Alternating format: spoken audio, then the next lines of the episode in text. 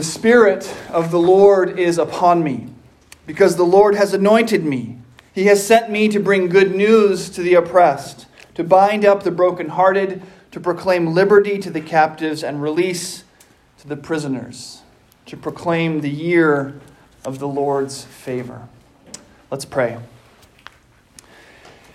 Dear God in heaven, we ask you to join us here this morning when we trust that you are here with us. May my words be your words, and all of our thoughts your thoughts. We ask all of this in Jesus' name. Amen. Please be seated. Well, we have crossed the threshold. We are halfway through Advent. We lit the third candle this morning. It means that time for presents is even closer starting to get uh, a little bit excited, but I'm getting ahead of myself. We are still in Advent. We're still talking about anticipation.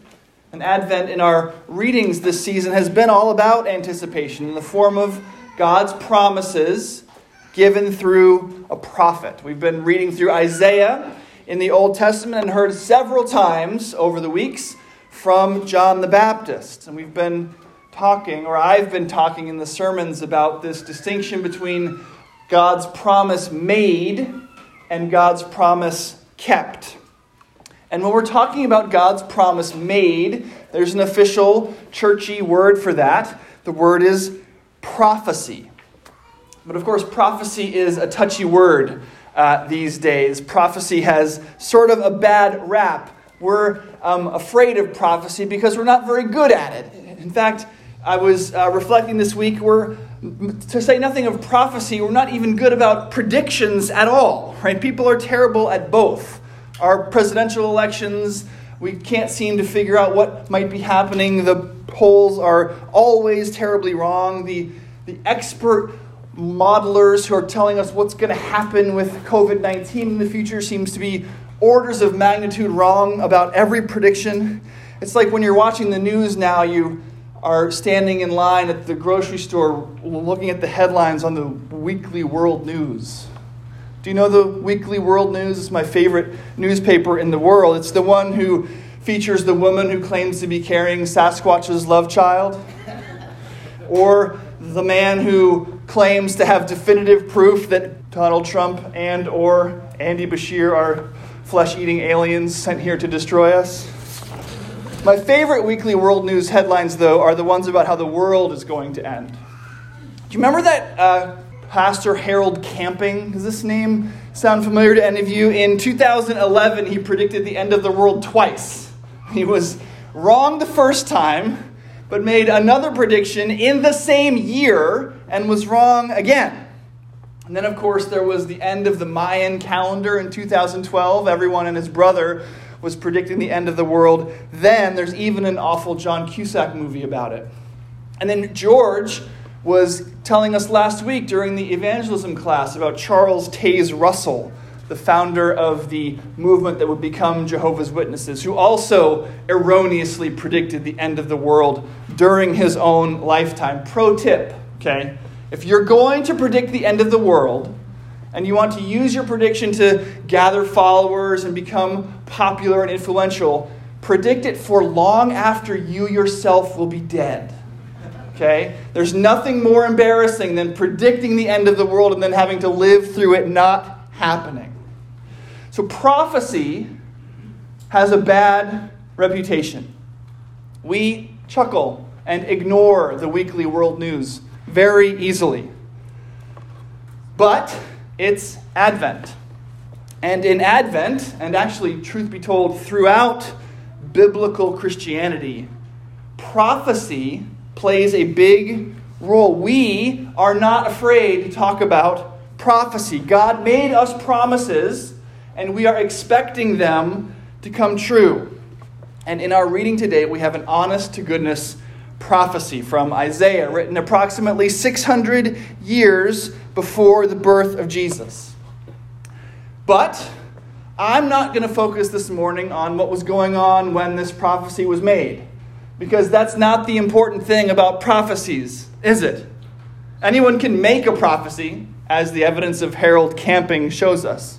And we all can ignore the weekly world news, because nothing in the weekly world news ever actually happens. There's never any Sasquatch love child. I'm still waiting. But you can bet that we'd start paying a lot closer attention to the weekly world news if there started to be Sasquatch babies. And that's always the way it is with prophecies. We say, sure, sure, when someone makes a prophecy. But then we really start to listen. We really start to pay attention if your prophecy comes true. And that's exactly what happens this morning. So I want to look at the other end of our prophecy from Isaiah this morning concerning the coming Messiah and the wonderful things that he would do.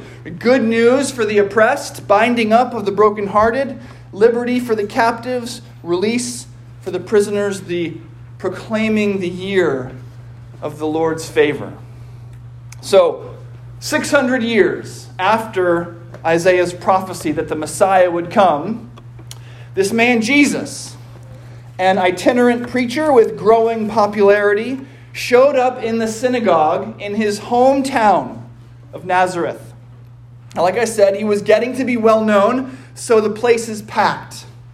And I'm going to read to you now from the Gospel of Luke, beginning in the fourth chapter. He stood up to read and the scroll of the prophet Isaiah was handed to him. Unrolling it, he found the place where it is written The Spirit of the Lord is upon me, because he has anointed me to proclaim good news to the poor. He has sent me to proclaim freedom for the prisoners and recovery of sight for the blind, to set the oppressed free, to proclaim the year of the Lord's favor. Then he rolled up the scroll, gave it back to the attendant and sat down. The eyes of everyone in the synagogue were fastened on him. He began by saying to them, Today this scripture is fulfilled in your hearing. Today this scripture is fulfilled in your hearing. Can you imagine that room. This is one of my all time favorite readings. The hair stands up on the back of my neck. Every time I hear it, I can just picture it so clearly. Every eye in the synagogue on Jesus, a hush has fallen over the room, and Jesus says, This prophecy is fulfilled in me. You are all witnesses. This is amazing. The people must have been dumbstruck. I can't even think of, a pro- of an appropriate illustration. I actually spent some time thinking this week. What would have to happen in a church like ours for the same kind of reaction? It would have to be something out of the weekly world news, right? Like an alien invasion or something. They, these people had been hearing this scripture, this section of Isaiah read to them for their whole lives and their parents' lives and their grandparents' lives. This was their number one overriding hope and expectation for generations that Messiah would come, that he would make everything better, that he would proclaim good news to the poor, freedom for prisoners, sight for the blind, freedom for the oppressed.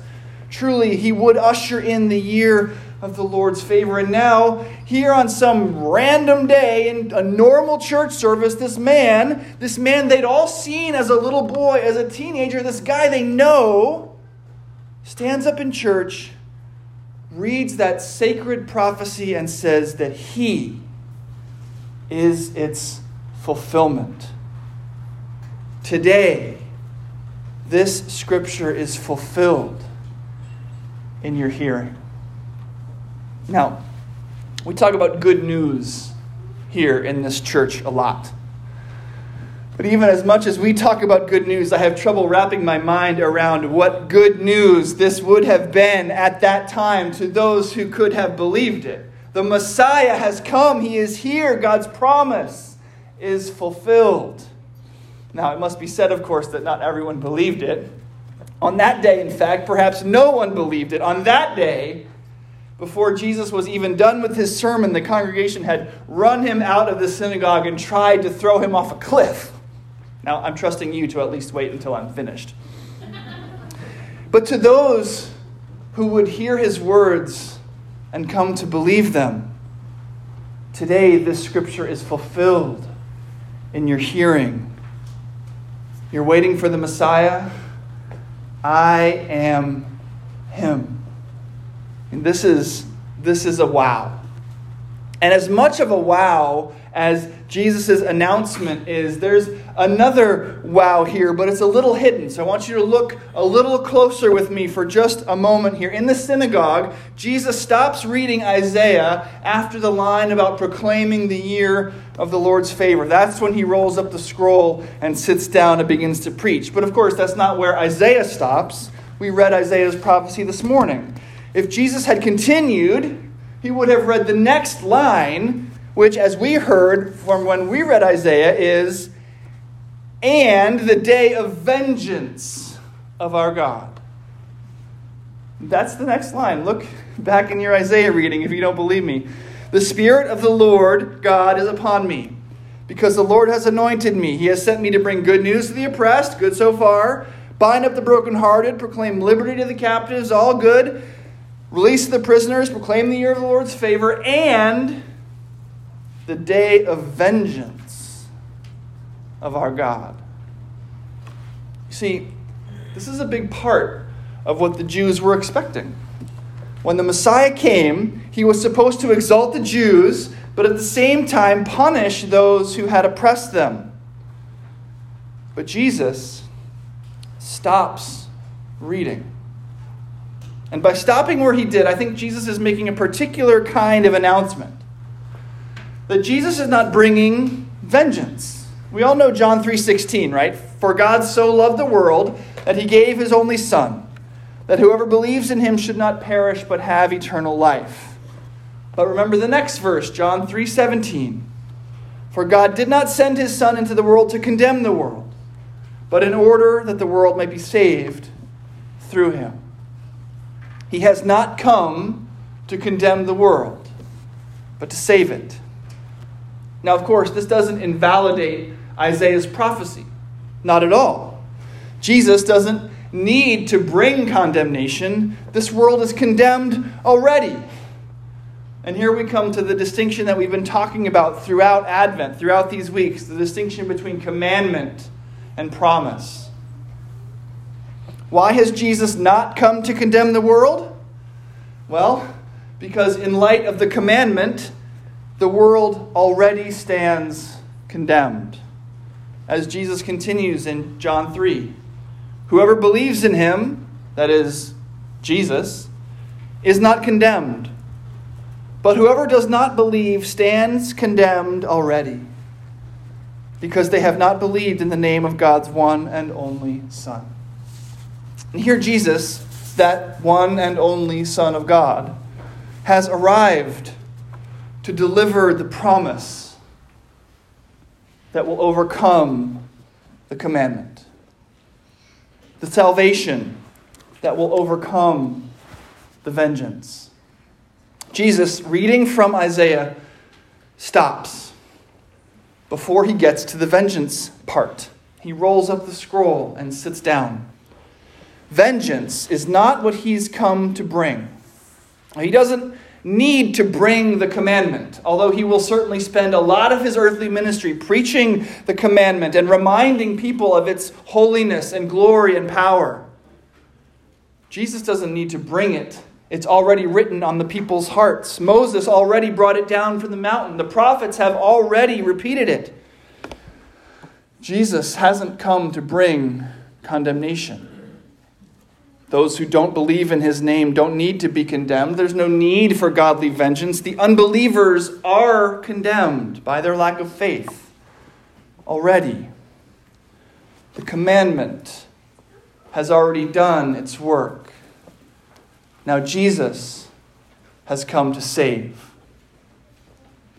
Jesus is God's promise kept, a promise to Adam and Eve that Eve's offspring would crush the head of the serpent.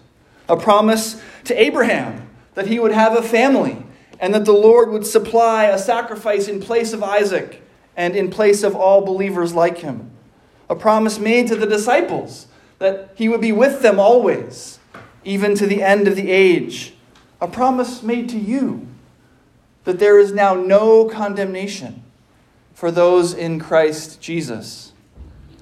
All of the condemnation and vengeance that the world has justly earned, that you and I have justly earned, is taken up into Jesus and laid on his shoulders at the cross.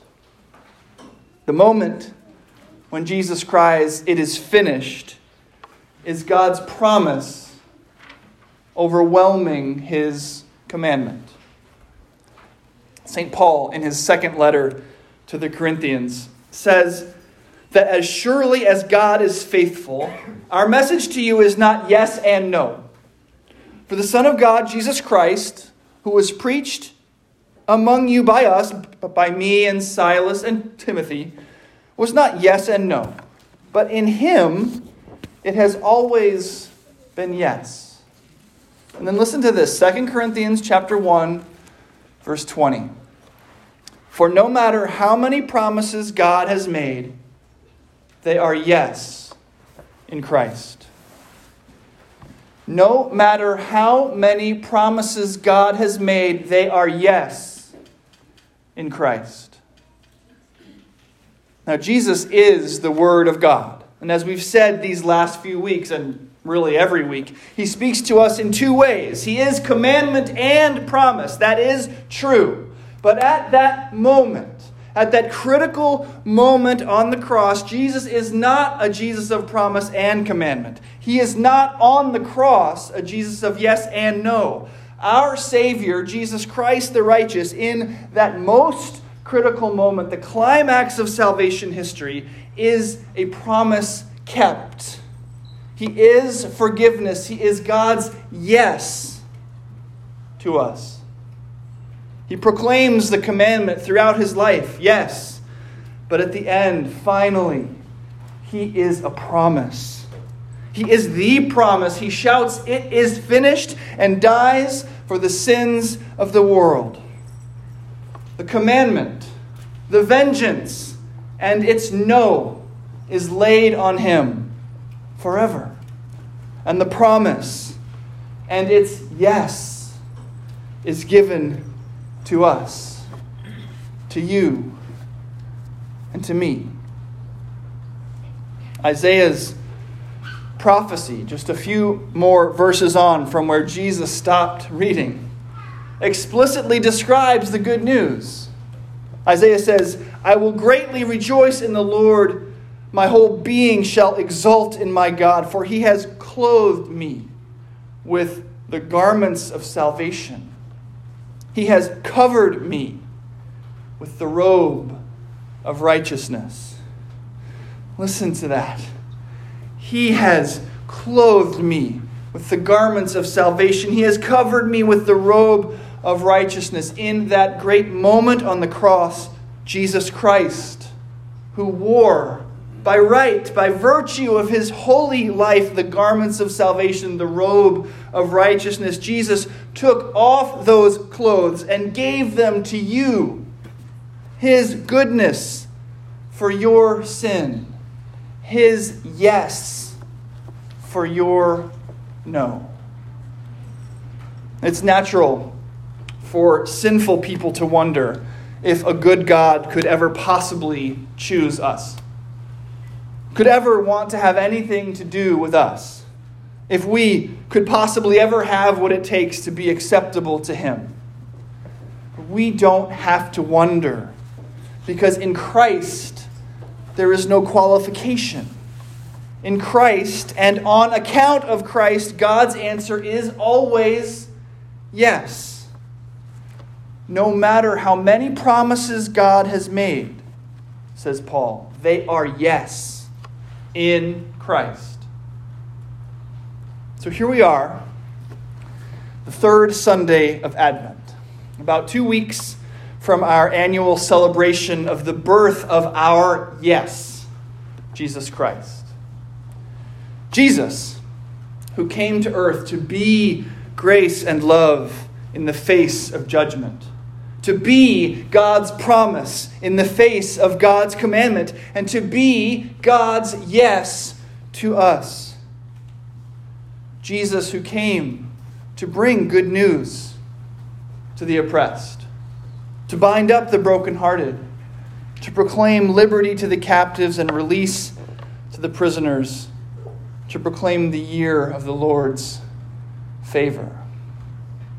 I want to close by proclaiming that to you in all the specificity that Jesus gave it as he hung on the cross.